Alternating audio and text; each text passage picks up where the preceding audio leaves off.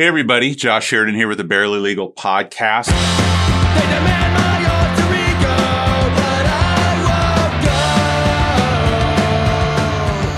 go. Because On today's show, we have Mike Ramondi. Am I saying that right? Ramondi. You All right, right. yeah. And he is a local musician, among other things. Uh, uh, a, a bandmate of his, Dmitry Stoyanovich, who's previously been on. Uh, we talked a lot about him during our show. And if you've been in my studio, you know that I have a huge, uh, Rage Against the Machine Battle Los Angeles mural that I got from Keith Olray over at Microgroove. And it turns out that this was originally Mike Ramondi's that somehow made its way through Keith's store and, and, and now to the studio. So thank you so much for making the drive over. Yeah, thank you for having me. Are you a, are you a Florida guy originally? Actually, New York, uh, born and raised. Well, born in Hawaii, but then I Fucking A, moved to- Bo- Hawaii, then New York. That's pretty rad. Yeah. So my dad was State Department. Oh, really? Yeah. So basically, he was stationed in Hawaii at the time. That's when I was born.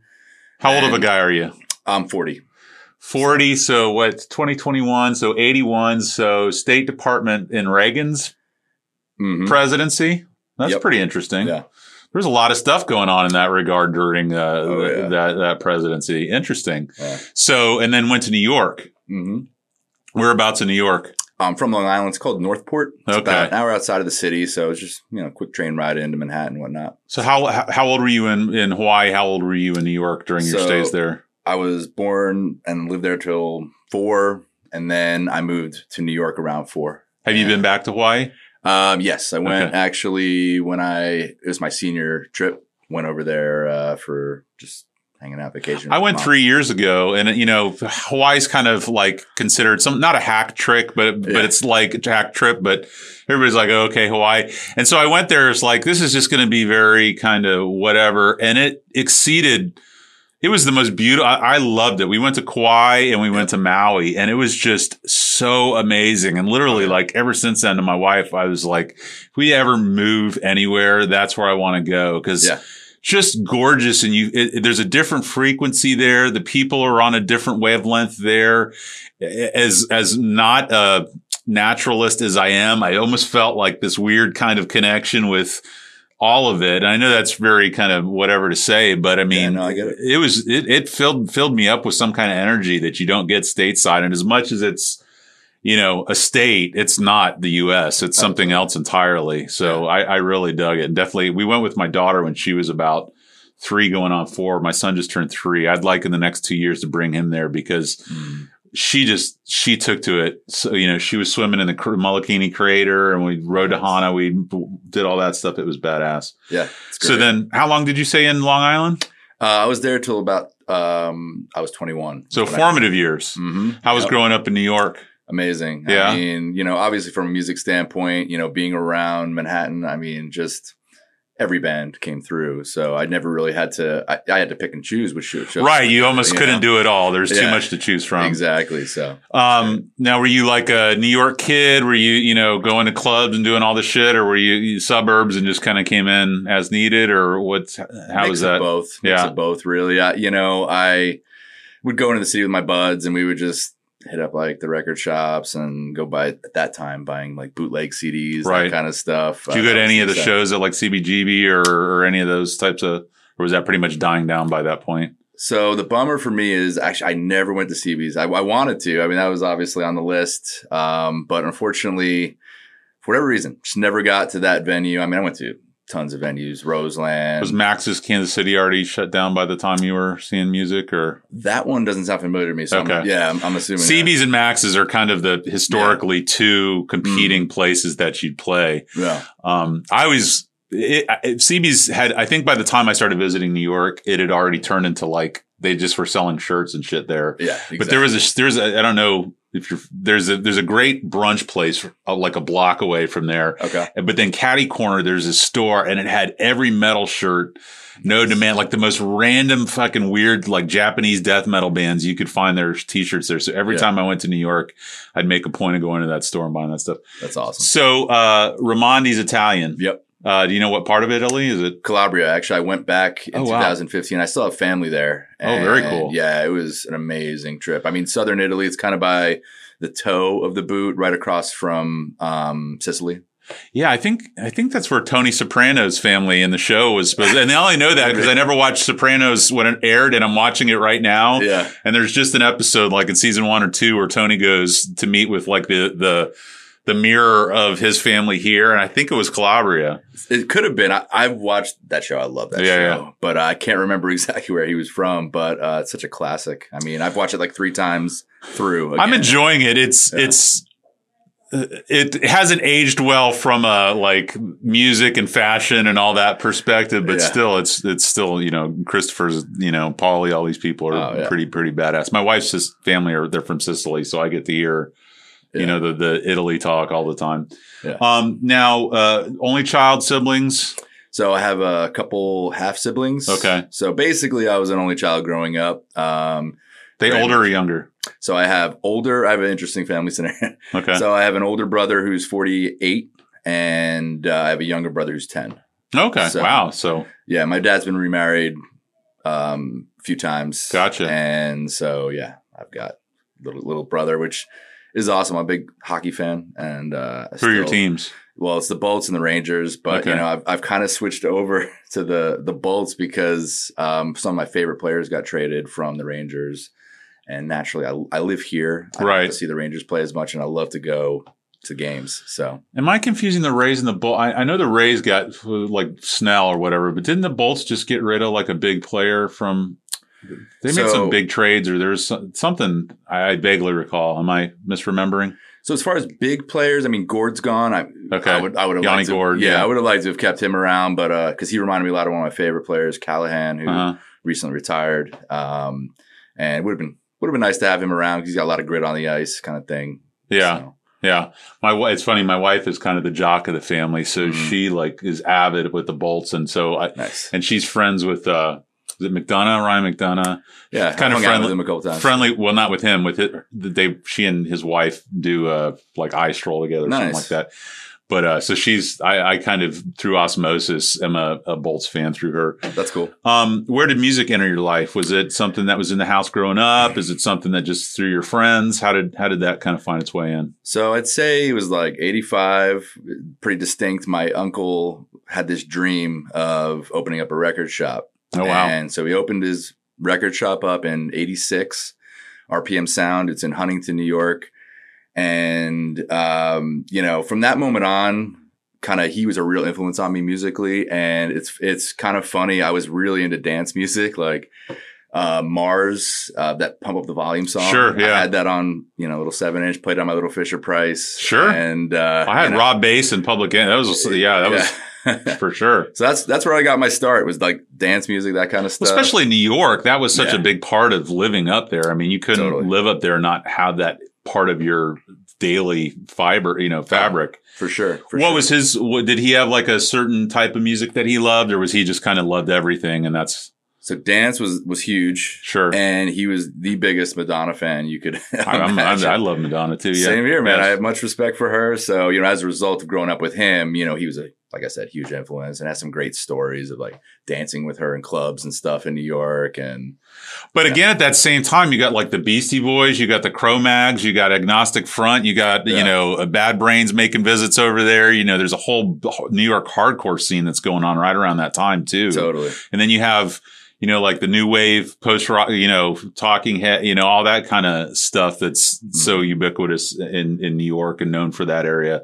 So such a, a great crossroads of all these amazing types of types of music. Totally. Um, so he opened that place up and how close was that to you? Like, did you hang out there after school every day or? Like summers, I spent a lot there. I actually started working there when I was in middle school. And Oh, really? Yeah, that was like the best experience. Like I, let I can only imagine. yeah. I mean, just I mean, that was the the dream job. At If I ever age, hit, if know? I ever hit the lottery, I'm gonna go work with Keith or go work with you know, you know, Rob over in St. Pete or whatever. and just- Totally, man. It's a blast. I mean, you just get to meet all the good music people. You just talk it all day. Yeah, exactly. I don't tell you know. I, Elliot just started here two weeks ago, and Mm. and like he can barely get shit done because all day long I'm like, you know, let's talk about this. Let's talk about that. He's a big vinyl person.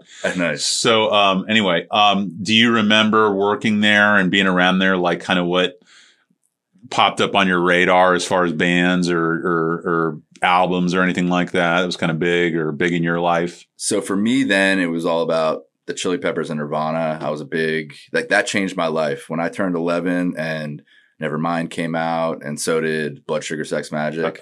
It was those are pivotal moments. Blood Sugar is one of my top five. Oh, all time. totally. Yeah. John Frusciante is one of my favorite guitar players. Well, not one hundred percent Yeah. agree with you. And I was just having this conversation with uh, I'm drawing a blank who I was just talking to last week, but the end of uh, Sir Psycho Sexy, that guitar Mhm. part at the end, yeah, that's like my favorite guitar part ever. Like I've really tried cool to, yeah, yeah, just the circular kind of whatever. Yep. But the thing about that album for me, I got into him uh, the album just before that, Mm-hmm. um, Mother's Milk, but with blood sugars, they were I think they were at the peak of their drug use for one, but like they they held up in like a haunted house, and I think Rick Rubin produced it, and they were all just kind of zenning out and kind of getting off on this different plane, and so that song, that album for me, just kind of uh, you know they've had a lot of great albums, but that one transcended for me as kind of like, you know i'm not a drug user, but you hear people talk about, you know, psychedelics and these other things kind of putting them just in this other pathway. Mhm. And I think that's where they kind of really, you know, were at the peak of their power. So that album for me. And then of course Nirvana, I mean,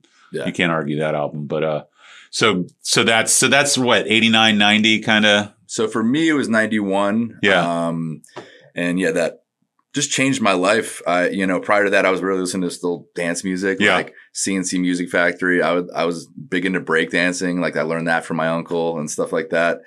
Now, if I try and get on the floor, it's, Yeah, it's kind of bad, need man. I'm traction, like, yeah. it's, it's pretty rough. So, uh, I don't, I don't do that anymore. Hmm. but, uh, yeah. When did you pick up an instrument? So it was about that same time. Uh, Was it bass to begin with, or did you matriculate to bass? Yeah, I actually started uh, on guitar first, and then um, basically I just you know I was learning power chords. It was funny. I mean, my teacher was awesome. So, Yeah. you know, I think everyone says that like your first teacher was probably one of the best guitarists you knew. You know? Right. And so he was amazing. This guy Steve, and I remember. Um, you know, him trying to teach me theory and stuff like that. And me being a blockhead kid, I was just kind of like, oh, just teach me the power chords, man. How do I play this song? You know, Right. this Nirvana song, which were fortunately pretty easy considering if you knew how to play, you could figure it out. So, um, you know, I just, you know, plucking away on that. And then eventually, this is, you know, years later, I realized there was bigger need for bass players. You know, guitarists were a dime a dozen. I say it all the time. Drummers Yeah. and bass players are, are the utility players of the music world. You know, you can Yeah. always find a job because everybody needs you. Exactly. So I figured, you know what? I I really enjoy bass, and that was, you know, I think that was another thing for me as far as with rock music. Blood Sugar Sex Magik really is when I started to discern guitar and bass. Yeah. Before it, it all just kind of sounded like one wavelength. Oh, you for know? sure. And then that record really kind of taught me, well, is- I, I can hear the bass. I hear the difference between, you know, Well, and the Flea. They're going to put that up front. They're not going to hide that in the back. But exactly. Yeah. So yeah. that really influenced me to, you know, kind of pick up the bass. I didn't, I was never a slap guy. You know, that wasn't my thing. That's a that's a that's a that was that had its m- moment, you know, with Les Mhm. Claypool and and uh, you know uh, Flea, of course, and Yeah. some of the other like I think I think suicidal tendencies. At, Mhm. at least at the time, there was kind of that type of playing, but I don't know. In, in in music of the last 10 20 years i can't think of a lot of people who play like that in the rock world obviously in funk and r&b there's more of that type of thing but yeah. Um, yeah, that kind of had its minute. Not, nothing against it. It's amazing. I mean, I love Yeah. Flea and I love Les Claypool, but Totally. it's not, it's not the norm per se. Yeah. Who are some of your other bass guys? Uh, did you kind of start following them more closely as you got into it? I did. And my next big hero is John Entwistle of The Who. Uh, oh, for sure. You know, he just revolutionized the instrument, in my opinion. And as much as he's a huge influence on me, I'll never be at that level. and that's okay. You know, I just want to play and have a good time. Uh, but what he's done with the bass guitar is just mind blowing to me. How did you find transitioning from guitar to bass? Was it, was it just, I mean, Um, it, you kind of already had the tools you needed or was it a, was it doing a whole different thing for you or? had the tools I needed, especially growing up on, you know, stuff like Nirvana Yeah. and then, you know, gravitating towards punk, you Right. know, understanding power chords and then understanding how, you know, that translate top four strings of a bass are the top four or the top four strings of a guitar. So it was pretty easy to kind of transition. It was just a matter of understanding, following the kick drum a little bit, just to kind of, you know, which was a little bit different from guitar. Um, but I was able to transition pretty well. So, did you ever get into Mike Watt or Lemmy or any of those guys? Of course, Mike Love- Watt's love like Mike my, Watt. my favorite, you know, and not only as a bass player, but he's kind of like this weird, kind of like Mark Twain musician guy that kind of lives in his own world again. I always like these kind of misfit people who never have fully like assimilated into the world. They kind of Yep. are on their own speed. Um, Yep, I can relate. so, uh, well, so as far as when you're joining bands, when does that start happening? So, unfortunately, I was a late bloomer as far as that happened. It was actually college. In Where'd you go? So, I started in Connecticut, University of Hartford, Okay. and then I realized, what the fuck am I doing here in this cold weather still? Like, get me out of here. Right. So, um, my brother at the time, he had just moved to Tallahassee. This is the older brother. Yeah, my older Yeah. brother. He just moved to Tallahassee, and uh, he was like, "Hey, you know, if you're done with being up north, come down here, man. It's great, you know." And so I I gave it a whirl, even though Tallahassee is very different from New York, Connecticut. You know, it's it's a you know total different spot, but. Uh, you know, I just needed a change at that point, and I was 21 at the time, and I decided to transfer to Florida State University, and that was a pivotal moment in my life because that's when I did fir- first join my you know a band. Well, there's such a strong, you know, I've I've toyed with this, and and again, I I I, I don't, as you'll tell me what bands you've been in, I don't, Yeah. you know, I don't know your full history, but Mhm. there's been such a strong punk and hardcore scene up in the Panhandle, Gainesville, you know, Mhm. area, and you know, there's they've got that fest show and Against Me and Hot Water Music, and you know, there's just this whole kind of North Florida scene. Now, I, I, I what my question to you is is did that translate to Tallahassee from Gainesville? Because I know Gainesville is very much a, a, a center of that sort of thing. Was it similar in Tallahassee? One hundred percent. Um, but I would say around the time that I was in my first band was called The Avenue, um, with a bunch of good buddies of mine. One of which, uh, Brian Steele, who actually um, was in the Tampa scene as well, and I, was, I later joined a band with him again here called Macrame Owls, which was very short lived. But um, so in Tallahassee, it was it was very much the scene emo, if you will. You know, I know. What year? What yearish are we looking? So it's like 2002 to like 2003. So emo nu metal scene is is what you're, what's on the radio or what's the, yeah. Totally. yeah. And so we had this band and we had some um we had some great shows. I mean, we opened for Fall Out Boy on their first tour. Oh, wow. Which was kind of unique, you know. That was back when actually I, I enjoyed Fall Out Boy. I'm not a real fan of much of their newer stuff. I don't know what they've done in the past Yeah. however many years, but yeah, I mean, yeah, Yeah. I mean they were big. They were a big band. exactly, but I always joke. I mean, my friends and I we owned a, a t-shirt company Oh, Uh, really? it's called Divvies, and we sponsored bands. We had a, a connect. Our the owner was Jordan from New Found Glory's cousin, so he would um, get us, us, you know, tons of band uh, connections and whatnot. And um, so one of them was Fall Out Boy, actually, because they hit us up, the, the company. They actually were like, "Hey, here's our demo." They gave us the th- first three songs off their first record that hadn't been released yet, and they said, "We'd love to be sponsored by you guys," which I think is awesome because you think of that band, you look at how big they got, you think were they just a fucking machine band that like they were assembled by a record label, Right. And they weren't. You know, they really did start from from down in the same level as my bands did back then. You know, so Well, you know, it's funny because I and and I'd be interested in your opinion uh, on this. Some pe- Mhm. there's kind of a fork in the road that I perceive with bands where they decide whether they're going to be commercial darlings or not. Totally. You know, and so some people kind of make a hard right, and every song is a pop song, no matter what Mhm. instruments, what the thing is. And other people sometimes almost seem to be intentionally trying to not have fans. Yeah. And it's the bands that can kind of mo- modulate between those two that I always find interesting that like don't hate their fans, but have the integrity and, and aren't always trying to like, you know, like me, like me, like me. So it's, exactly. it's a weird thing, but uh, you know, I mean, you know, pop pop music. You go back to the Beatles, and you mentioned playing, you know, bass for Nirvana or guitar for Nirvana, and same with Ramones and some of these other bands. Mhm. I mean, really, it's like three chords and a smile. Like it's just this, you know, Exactly. there is a thing that just appeals to people, and you can you can kind of push that button a bunch, and Yeah. kind of, you know, I'm not saying it's quite that easy, but you know, it's interesting. Totally. So uh, the first band was Macrame Owls. So the first band was The Avenue. Okay, And then I Then later, with the same lead singer from that band, uh, we formed Macrame Owls here in Tampa. And that was like 2012, 2013. what kind of music was A- Avenue? What kind of music was Macrame Owls? So Macrame Owls, you know, it was that scene emo, even though emo, you know, was described very differently from the nineties, you know, but in Yeah. the early 2000s, that's kind of what people said emo was. But I, you know, I don't think that necessarily defined that genre, but, right. Um, you know, so we were kind of more emo and then the Macrame Owl stuff is a little more indie. Um, it's hard to put a, a label on that. Influences? Anybody that I would. Um, I mean, it, it's funny. I think my lead singer would probably differ on mine. Yeah, what, would- what he thought what you thought. yeah, but I would say like you know Death Cab type. Sure, vibe, sure, yeah. that kind of Yeah, yeah. that kind of stuff. And how long did that band go on for? That was about three years. Okay. um, roughly. No albums for that band?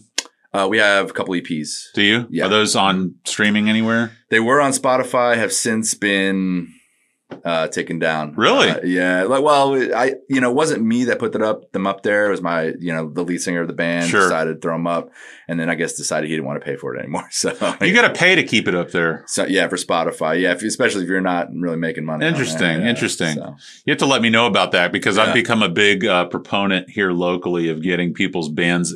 Yeah. I, I had this running debate on Spotify that if if if you if your band makes over X, it's a horrible business model. If your band makes under X, it's a great business model Mhm. because what I found is the easiest way to share local music is with Spotify. I mean, Completely Bandcamp is harder to navigate and then you can do the YouTube thing, but it's always just clunky. Like you, you got to have your phone unless you know how to do it on YouTube to listen to it. And it's exactly. so Spotify is just always so, uh, you know, my buddy Greg, who's in Wolfface, uh, his, his first band next season from Clearwater, Mhm. um, we just put all their, got all their stuff up there. And then Elliot's first band Escapist, we put it up there. So Nice. I'm always searching for local bands who have stuff who don't have it on Spotify to get it on there. So we'll have to, Totally. we'll have to discuss that later. Yeah. Anyway, so Macrame Owls and then, and then where'd you go from there? So there was actually a lot of bands in between the Avenue and Macrame Owls. Um, and one of the ones you brought up actually is a good transition was you were comparing Tally to Gainesville. And I, I joined like a kind of like a crust punk band, uh, called In the Wake of. This was about 2003 Okay. roughly. And, um, we actually opened for Against Me and, um, another band called Smoke or Fire who were previously called Jericho, another really good hardcore band. Um, and that that band, man, that that changed my life too because that that kind of against me type vibe um, was something that was new to me at that point. Yeah. and you know, I just started really focusing on kind of hardcore hardcore punk, like that kind of vibe Right. um, at that point. Um, What about live music? Like during that period, what are some of the shows that stand out to you, either that you went to or that you played in? Or I always like to collect people's like best shows. You know. So I'm gonna, I'm gonna kind of jump all around because I've got That's I mean, fine. I've been to a million in shows Sure. as far as timeline's concerned. I usually do first and best, but I don't want to Yeah. limit it to first and best because sometimes there's other ones that are worth talking about. That Totally, I get yeah. Uh, I'll go with first though, just to tell you, Sure. it was such an experience for me. Was uh, the Chili Peppers with Silverchair and the Rentals, which three very that was my college years. I Yeah. remember all three of those being on MTV daily. Yeah, yeah, and I mean three very different bands. Three, you know, it was really cool to see the Rentals because I mean they didn't really play that often. Is that the guy that was in Weezer? Yes, Yeah, yeah, yeah, yeah. So that was interesting. They didn't tour that much Yeah. either, you know. So Yeah. it was kind of cool, and they actually just released a record that's, in my opinion, pretty good. I, I really enjoyed it. Well, it's funny because when that guy left is when Weezer started to kind of suck wind too a little bit. So I don't know how much of Weezer's uh, you know legitimacy was based on his involvement because at a certain point they kind of went off in a weird direction. But uh, anyway, so that's Yeah. where was that? Was that up in New York or? Yeah, that was in New York. And actually, if you ever read Anthony Kiedis' bio, he actually talks about that show because it was in February of 90, um, 90, 96, I think. was that Californication? No, that was No. by the way. it was, it, no, no, no. It was actually Navarro's years. So 96. 96. I'm thinking Yeah, 2006. yeah, I'm yeah, thinking 2006. Okay. So he actually wrote about that because it was a, there was a huge blizzard, and I never I'll, I'll never forget this because the show was actually already delayed. It was supposed to be in 1995, and then their drummer broke his arm in a motorcycle accident, and I was already pissed. It's supposed to be my first show, you know, and I'm Yeah. like, God damn, I'm gonna Is not that Chad Smith? yeah. Yeah. And so I was bummed that, you know, that wasn't going to happen. And then, and then the snowstorm hits. It's in February in New York and they still, the show was still on. So I, I convinced my mom, I'm like, mom, I'm going to this freaking show. Yeah. I'm, I'm sorry. I'm not going to not hit, hit the show. And he ended up writing about that in his book because I'm sure it was. I had that book in my office, and Nice. he, that's one of like 10 music biographies that I'm halfway through. yeah. What you're describing is my story with Tool and Metallica. Like I've literally held tickets to like three different shows with both of them. Yeah. at Tom Petty as well, and and all three of them for whatever reason I had to like give my tickets away, or I couldn't make it, or it got canceled, or Yeah. whatever. I mean, there was a lot last year, 2020. There was Tool, Guns N' Roses, The Stones were all supposed to come to Tampa, and all those fucking got canceled. Pretty pretty gnarly. I had the GNR tickets too, man. I was bummed that that got, got canceled. I'd never seen them. So. I saw them in Orlando, like Yeah. during this newest incarnation, and if you can suspend your originalist Yeah. desires and just kind of enjoy what you're watching. It Totally. was pretty rad. And not to mention one of my favorite bands growing up too, the Cult opened for him. Oh, nice. And I love the Cult, man. I, Sonic Temple was one of my, my favorite albums, and Yeah. then Electric and all that other stuff. But um, love that band. Anyway, um, okay, so that was first.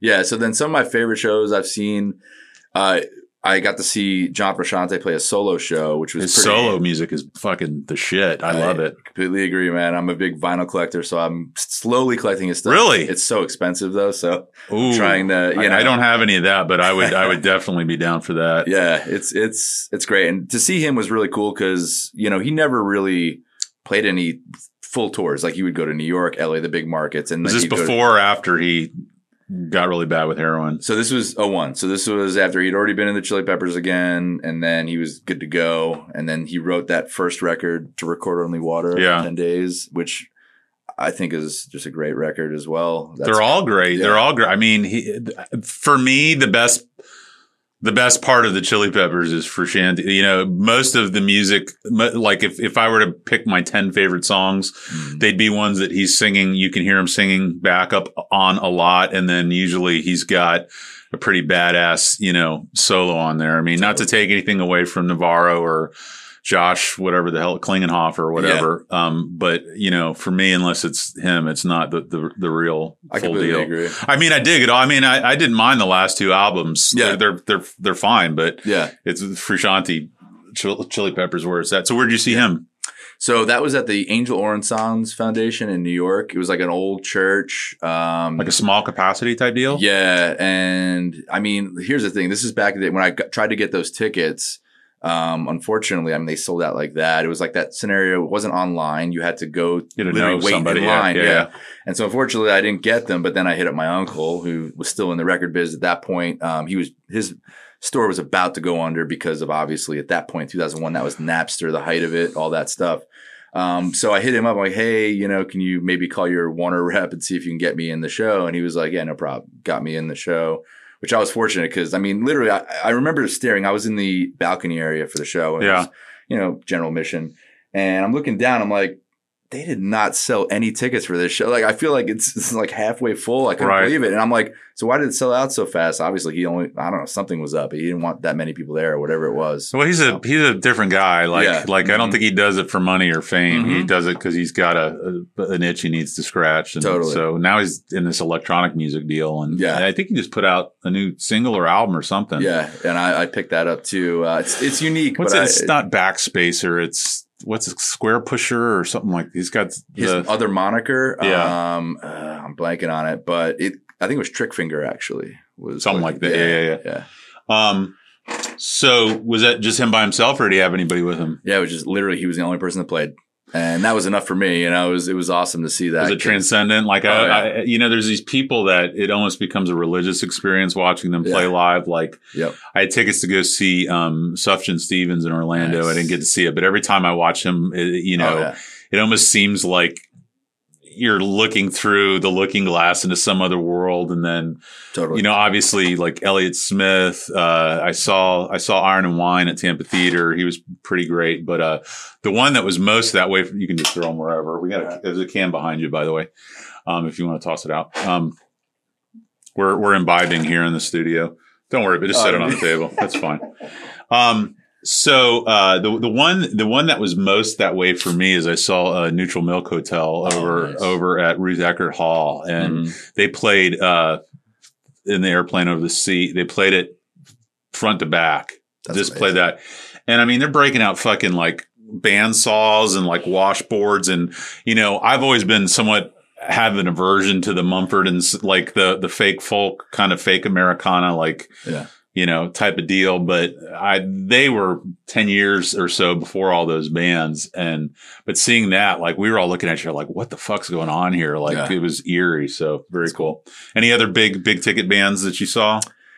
Uh, the other one was uh, Not bands, but shows that register on your, Uh, Jane's Addiction was Oh, really? one of the my favorite shows I ever went to. I mean, it was 1997, right when they had reunited, but unfortunately, Eric Avery wasn't part of it, who Yeah. was another very influential bass player uh, for me. Um, but Flea stepped in, so I was I was I was accepting. You know, it was Oh, kind of cool badass, to see yeah. him play. You know, with Jane's and whatnot, and it was the night before Halloween. I mean, I distinctly remember. That. I mean, I was you know I was a little too young to be drinking whiskey, but I decided to hit the bottle that night, and it was. It was well worth it. you got the right potion. You got the right mix of alcohol in your system and experience. Oh yeah, it was it was a great time, man. And I I just remember some fun stories from that that show. Um, I was in the pit and just going crazy, obviously, and my shoe was kicked off of my foot, and I was like, oh shit, you know, I was yeah, like. I'm never getting that back. yeah, exactly. So I'm like, all right, I guess I'm gonna be walking, you know, to the train, you know, with, with one shoe on. That's all right. I guess I'll do it. You know. yeah. And then after the song was over, someone was literally waving my my shoe in the crowd. Oh, you got it like, back. "Ah," yeah, I was like, this is amazing. I was, I was like, at that point on, I was like, oh, this is a good crowd, you know? I want to start a segment called Pit Stories. I went to Mhm. when I, I saw Slayer and their farewell tour at the uh, the amphitheater, and Mm. They uh, there's a guy in a wheelchair, and the crowd put the guy in his wheelchair up over the crowd, and we're passing him around the wheelchair. I thought that was pretty bad. Yeah. My favorite pit story though is Dave Decker up in Mhm. Gainesville at Fugazi. Yeah. Have you heard the story? I haven't heard it. There's a video on YouTube of it. He gets bashed in the face and it's just pouring blood. And Joe Lally from Fugazi gives him a shirt. And Dave sops up the blood on his face with Joe Lally's shirt. And after the show, as he's leaving, Joe Lally comes up to him and says, you know, we're on tour. I didn't bring a lot of clothes. Do you mind if Yeah. I get that shirt back? and so Dave's like, sure. And gave him back his shirt just drenched in his blood. And I That's was like, that's, that's rad on. So, but literally there's a video of it where you can kind of see part of that go down. So, yeah. I think, and, and then just to go see Fugazi. Did you ever see Fugazi? no. I've got a I- few friends who've seen him, and that's that's like my bucket list that I'll never be able to fulfill unless Yeah. they decide to get back together. Exactly. Uh, anyway, so let's let's go from let's go from the earlier bands to how we start making in more your present incarnations. Obviously, you were nice enough to bring an Empire Cinema uh, pressing in today. Yeah. Was that kind of the next big band after the? Um, uh, let's see. So time. what are you in right now? So right now I'm, I'm in high beam, Okay. but I mean we're on indefinite hiatus Sure. until things kind of clear up. So, Okay. you know. You're not in the Fast Talkers too with No, Okay, no. so high beam. Okay, Yep. And then was that what came right after Empire Cinema? Yeah. Okay, so when did Empire Cinema start? So Empire Cinema started. Oof, it was way, well before I was in the band. Okay. Um, I I want to say I'm, I'm Brendan's gonna kick my ass. Probably like 2010, 11, somewhere Sure. in that range. Um, and then I ended up joining the band. I think it was 13, 14, somewhere in that. You know. How'd you get uh, tapped for that? Was that something you sought out or something they asked you about or? So um, it was actually I, I was a fan because we actually played some shows with Mac Owls. That was the time when I was in Macrame Owls, and we played some shows together. And I enjoyed the music, and we ended up just hanging out, Brendan and I, every once in a while. And then I remember just chilling out with him, and I was actually starting to play keyboard. And Oh, I was really? gonna yeah see if we were gonna maybe have me jump in on keyboard. That never worked. And then their bassist ended up saying she was gonna leave. So at that point, Brendan was like, "Hey man, you want to play bass?" And I was like, "Yeah, why not?" So I jumped in on that. So were you, are you on any of the albums since you came on? So for Empire, I'm on that record, Okay. and uh, that's the only thing we recorded. You know, while I was uh, in the band, it was that was a long time coming. That record we recorded over here at Atomic with uh, Okay. yeah, with Frank. Did you write any of it? So that record, I mean, I wrote some of my bass lines, but some of it was actually, you know, from the previous bass Sketches players. that had kind of started. yeah, and I just kind of jumped on top of that. Um, so the the thing with writing for me didn't really come till a little bit later when I joined High Beam when I decided I, I'd left Empire and I decided, you know what, I want to play guitar again. It's been freaking years. I, I'd never been a guitarist in a band. Sure. So I said, let's, I'm just going to start writing some songs. And I started writing my own stuff, and that became High Beam. So start. So writing. Uh, wh- where do you start at? Do you start with lyrics? Do you start with the, the guitar? Do you start? How how how is it that you're kind of? You start with the harmonies or the words, or how does that go? Definitely not the words. I can't sing for shit. So, uh, you know, for You're not me- Michael Anthony or. No, so for me, it was all about just, I just, a lot of times just doodle noodle around, Yeah. trying to figure out some something lick wise, and then if that comes into a song, cool. Aside from Frusciante, who are some Yeah. of your guitar guys? Um, guitar guys, that's a that's a good question. Um, as lame as this sounds, like he's like really like my as far as guitar. I have a ton of bass. You you, you want to talk bass I do want to talk bass, Yeah. but my um, so Yeah. I have my two main ones that I love Yeah. are Josh Homme and John Yeah, Frusciante. okay. Homme's got this very kind of, and I heard him explain it best as a cabaret style that he plays. Mm-hmm. Like he, he, his, his solos and his chord progressions and everything always just have this very kind of dark, Yeah. old timey cabaret Mhm. feel to them. You know, Yeah, the Queens of the. Stone Age had this very, well, their last album, they got a little bit more dancey with Mark Ronson doing this stuff. But before that, there's always this very kind of dark, sinister Oh, take on it. So. I, I love that. And then, you know, where, where Homme's kind of the devil, Frusciante's kind of the angel to me. You know, they kind of yeah. on both sides of it. Um, so you mentioned some other, you mentioned at Whistle, we talked Flea, we talked, Mm. who else bass wise? I mean, Lally, you brought up earlier, Yeah. was a huge influence on me. And the cool thing is, my wife gave me one of the best Father's Day gifts this past year. Um, he started hitting people up, and actually, Keith early, early told me about this. He was like, "Hey, you know, check it out. Joe's giving Lessons. lessons, Yes. yeah, via um, Skype, whatever, you know." And I was like, "Oh, nice." So told my wife, and then so that's what she got me. Did for- you do it already? Oh yeah, I did it. Um, I was- I think it was like June or whatever it was. Yeah, and it was it was a blast. How was it? How was he? Oh, he's as nice as you can imagine. I mean, similar to the story that you told, you know, giving his shirt so this, you know, Dave could wipe the blood off his face. You know, But they're like the Mount Rushmore of a certain type of music. Like they almost Oh, don't yeah. seem of this world. Although Ian MacKaye can't not be in a documentary anymore. Yeah. But the rest of them, like, uh, is it, is it Guy or Guy? Yeah. Like Mhm. he's been kind of popping up a little bit more. I've heard him on Yeah. some podcasts. There's that, that rag that Keith, uh, has at the front door at Yeah. Microgroove and he's in the, hmm in that. But, uh, and then obviously with like, uh, what was, what's the, what, there's a couple different bands that they've, Oh, Ian, yeah. Ian just has it. Coriky, yeah, and then what's them. the other one? The instrumental one, um, oh, meth, Messthetics or yeah, something like that. Yeah, yeah. yeah. So they're kind of, you know, I, and I was hoping, especially with like this last four years politically speaking, I was like, God, if there's ever a time for a Fugazi reunion tour, it would be now. But yeah, that's so not what they would do ever. So No, I guess it's just kind of we can just dream. yeah, the way that it was. It's funny that, that Joe, your story about Joe Lally. I, I- there's I have pick up these little stories. Um, so my buddy Greg from Wolfface, his Mhm. wife, uh, tried to get him studio time with Steve Albini, and he was Oh, like, wow. he was like, it's probably better if that doesn't happen because I love Steve Albini, and you don't hear good stories about Yeah. him working on records. And then uh, another buddy of mine got. Uh, Who's the lead singer for the Hold? Are you like the Hold Steady at all? I'm not a huge fan. You're familiar with them. I'm familiar with the band. Yeah. A, a friend of mine's wife got him something with them. And then my, Nice. the, the best for me, the best story of this is for, I think it was, I think it was my birthday in 2019. My wife actually reached out to Bruce Springsteen's uh, manager to see if he would come on the show. And I was like, babe, he would never. Like, but what was great is they, they had like an email com, not, not Springsteen his person, but like Yeah. they responded to her in a timely fashion and repeatedly. yeah. And I was like, that's almost better than him coming on because I would have just shit shit myself and like would have just done the worst interview ever. But I was like, the fact that you got his manager to email with you several times was just that in and of itself, I think was bad. I want to like Totally. frame those emails. I, that's so That's I. I love when wives kind of, you know, Step up and they, yeah. they, they, they, they're not, they don't know enough to be nervous about what they're asking to do. Like they'll Yeah. kind of go the extra mile. But totally. so when did you get married? Uh, it was 2017. Okay. You have kids? Yeah, I have one little baby girl. Oh, yeah. How old is she? She's one and a half.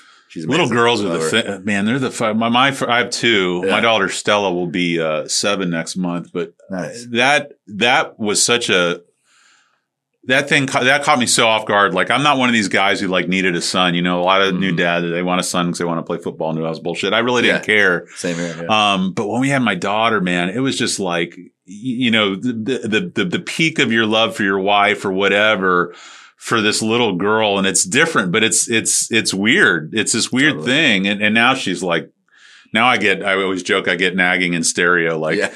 both of them are on my ass about everything. And now I got my Uh. son who's, you know, it's like we're picking sides, but I, I had, I, you know, having a little girl really changed me. I, I think Yeah. I was a progressive guy beforehand. I was, not a chauvinist. I was very kind of aware of that stuff. But as much as I was aware of it, even more so once I had a little girl. Yeah. Was that your experience? Oh, 100%. How did it change your uh, your life as far as music? Um, you know, not getting to practice as much, not getting to play as much, not getting to. Was that your, No, it actually wasn't a thing because my wife's awesome. I mean, she literally. That is awesome. I was gonna ask you about that. She literally gave me my time. You know, we have, um, you know, the baby's up until eight, eight, eight o'clock at night, you know. So after eight o'clock, I mean, if we're not doing anything, you know, she's open to giving me my own time. So, you know, that's when I would have practices typically, you know, is, That's is when the badass. baby's asleep. Yeah. So I was still able to make it work. She understood how important it, was a part of my life. So Scott Miller was who I was blanking on a minute ago. He's who Mhm. came in last week. Do you know Scott? I'm not familiar now. So he's uh, the drummer in the Holy Terror. He's Oh, in this okay. band Rototiller. He's in uh, this band Genghis Flan. Like he's Nice. there's this whole Seminole Heights scene of a little bit Mhm. older musicians who are like this consortium, and they're all in like 20 bands with each other. But Nice.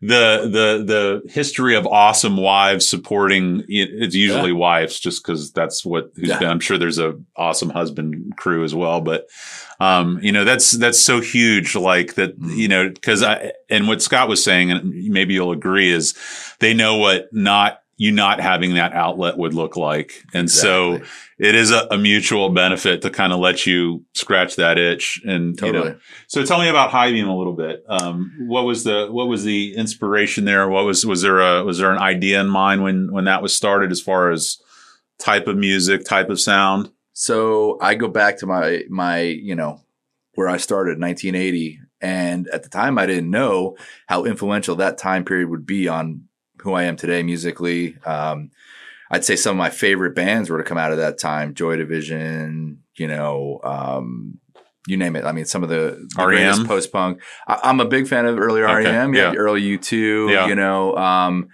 but I really, I've, it's it's really crazy since I joined Empire Cinema and then left and then joined High Beam. During that transition, I really just started to really dig deep and find some really old school bands from that time that were really into the post punk stuff. Cause Hit me up. I, this is part Yeah. part of my Trojan horse deal here is Yeah. I get to learn about shit from people. So so what I'll do, I'm blanking on names. of them. I'm Okay. worst with names. But the cool thing is, I message me later when they all hit you. They'll hit you on the ride home, and then you just message. Totally. And but I've got Spotify and I've got playlists with, with stuff all over the place. So I can send you some stuff. Um, but so that really it started because I started listening to this band. They're um uh, called Shame from the UK. Okay. And uh, that post punk vibe that they had, it was a newer version.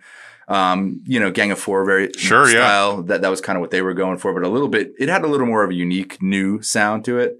Um, but you know, the purists will say they just ripped off, you know, Gang of Four or whatever.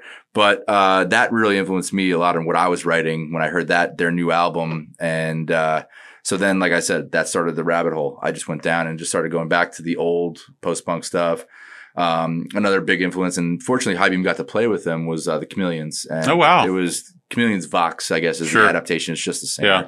And uh, the rest of the band is, you know, paid. I just there was just an article recently on Gang of Four and how much they Mhm. influenced like the Chili Peppers and how much they Mhm. influenced uh, or, or were kind of similar sound that angular guitar like uh, Minutemen and totally. you know there's kind of tracked the the the lineage of that type of sound Mhm. um, from from them to present and it's true it is kind of its its its own thing yeah, Yeah. you know a, angular guitar I can't think of a better way to no, that's it. That's it. it. Spot on. I So- agree with that. uh, and how did you put the band together? Were, were you did you have people in mind, or was it just whoever was available? Or Um, I was hanging out with um, the bass player for number of bands, Jared, Mhm. um, and then also the keyboard player, um, Ariel um, Cortez. yeah, Um, he was actually, you know, wanting to start a new band and whatnot, and get get back to playing keys because he had also jumped from keys to keyboard, and I'm sorry, not keys to keyboard, keys to bass. yeah, And uh, so then he was wanting to get back and play some ba- uh, keys again. So, you know, we were just jamming the three of us, and then you know, then we involved Dimitri, who, Yeah. because we obviously, who I love. yeah, yeah, he's a great guy. I think he's a stud, man. Yeah. So we we jumped we jumped on that, and then um, we were just playing as a four piece at that point. You Yeah. Know? Um, and then eventually we got another bass player, uh, which was the, the ironic part too that we talk about all the time is we're a band of full of bass players other than Dimitri.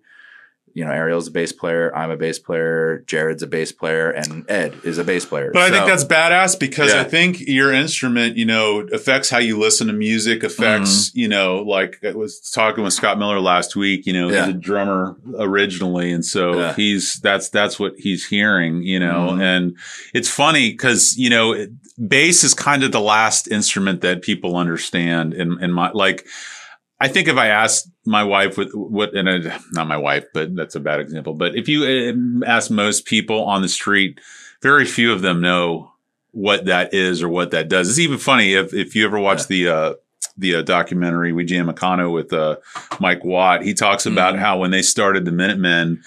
Um, they just thought the bass was a guitar with four strings, and Yeah. you hear Flea tell a story about they didn't know that you actually tuned a guitar to a set series of notes. They thought Mhm. it was just like some people like to play loose strings, some people like to play tight strings, and so Yeah. it was like I like my strings loose, and that's how they did. I always think that's a funny story, Yeah. but but uh, you know, I don't think people realize what the bass is, and then. Yeah.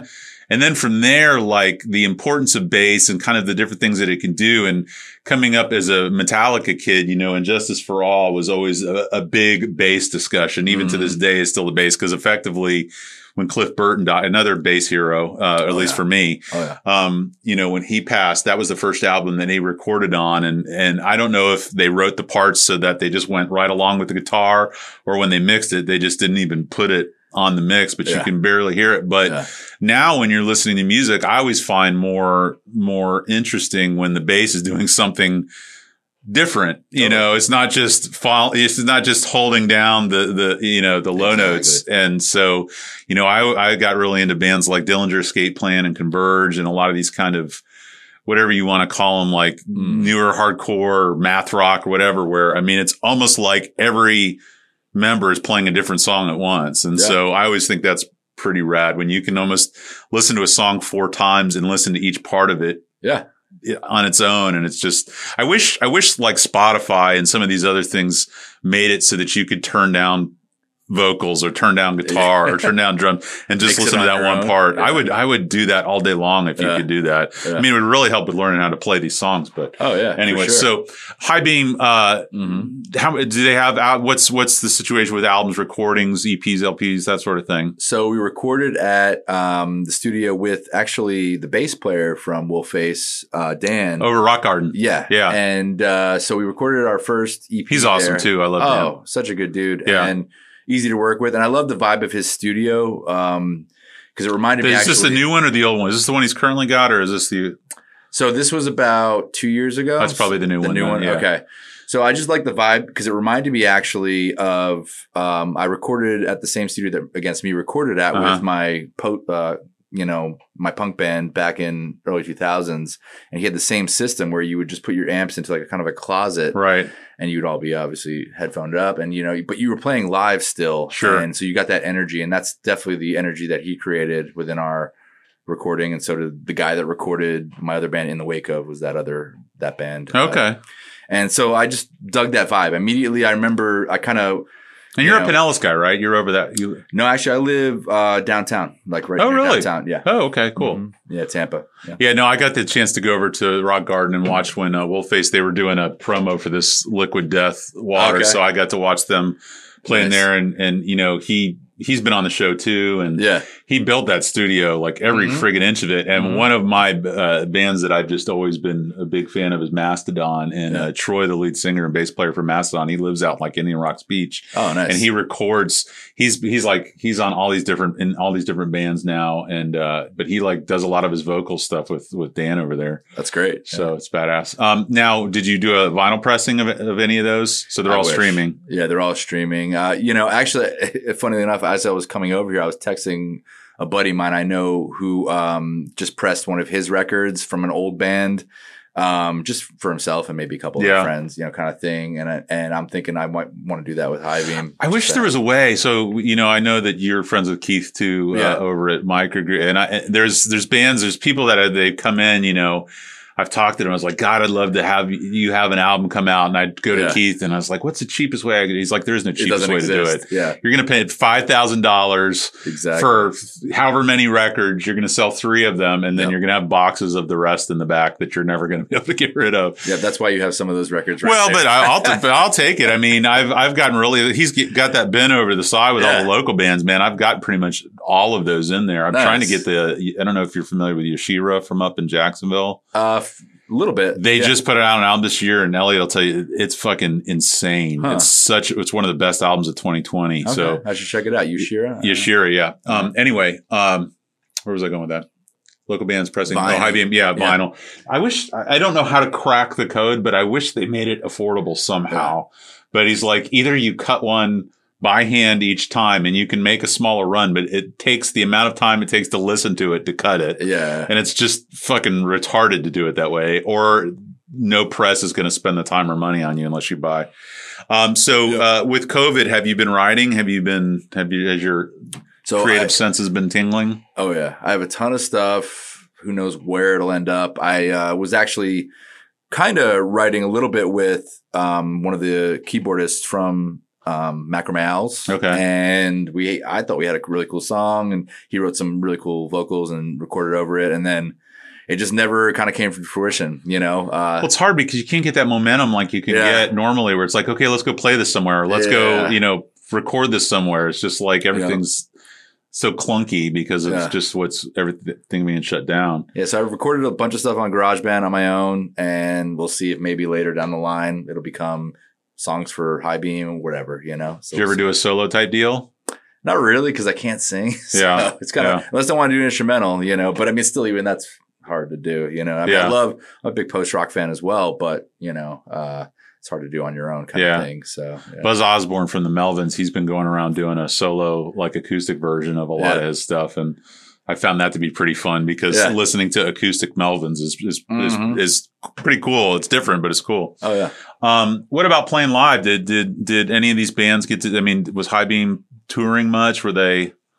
We didn't tour, but we had some really good opportunities in, uh, locally playing. Um, and and I guess the furthest we got, we went to we played Sarasota. Yeah, Um, they have some good, a pretty decent scene down there. yeah, for sure. Played at Gators. Um, You know, Have Gun Will Travel and some of Oh, those of guys from down down that way. Yeah, I don't know the guys, but I, I know. Yeah. you know, that's I, their yeah. neck of the woods. yeah. Um, so. what uh, professionally? What do you do? So I'm actually a government contractor. Work over Uh, at the base. do you work with Dimitri too? I don't actually. Okay. We're we're two different sides. Oh, I work actually- yes, I work at um, a university that's part of the military for the special ops guys on the base, and uh, I do actually video work and I do voiceovers for the university. So like curriculum, things like that. I will voice a lot of the courseware that they want. Um, It's funny you can't sing, but you do all this voiceover stuff. Yeah. It's like I can Yeah. talk it, but I can't Yeah. sing it. Exactly. Um, so yeah, I do all that. Uh, videos for professors. If they want to kind of have a commercial to talk about what we're going to be doing at, at the university. Yeah. Very So, cool. yeah. Very cool. Yeah. Well, I can't thank you enough for coming in. Uh, you know, I always love having musicians on, and yours is definitely a band that I've enjoyed since Dimitri introduced me to it. Um, you know, I, I I think we have such a rich scene here, and I I I am hoping that with COVID, that people kind of go more towards local music because you know they're not going to have those national acts that they have touring around here anymore. So Totally. once the the touring scene opens up, hopefully I can catch you guys live at some point. Same man. Yeah. I hope it. I hope it opens up soon. Well, Actually, wearing the shirt from the last show I saw, which is Corridor. They they played at um, Hooch and Hive with another band called Deeper. Oh wow, It was. I think it was the same night as Gasparilla Music Fest. Was the last night. that was March. my last show was Gasparilla Music Yeah, I Fest. went, yeah. I went there Saturday, and then Sunday I went to this show at Hooch and Hive, and it was awesome. But you know, I didn't realize it was going to be my swan song for quite some time. For sure. Yeah, there was Yeah. a show this weekend at uh, Crowbar I wanted to go to, but it was my son's birthday. But it's hard because even if you can go see live music, it's not the same vibe. You know, I was trying to throw a, I was supposed to throw a show on December 12th at Crowbar. Tom was going to give me space to have all the bands who had been on during the first year of the show to play. But Yeah. most of them, just because what I listen to are heavier, harder, you know, punky, hardcore, that sort of stuff. And it's like, how do you sit down at a table and watch that? You know, it's just it, it's it's I, I would still do it because I want to see live music, but Totally. you lose you lose a part of the whole experience there. I completely agree. Well, again, thank you so much for coming in. Uh, I wish you the me. best of luck. I can't wait to hear whatever new material. Hopefully, if you put anything out this year, you'll come Yeah. back on and we can talk about it. 100%. Thank you again for having me. Thank you, sir, and thank you for your uh, Rage Against the Machine poster. As I as I said, if you ever decide you want it back, I'll give it to you. Right. Awesome.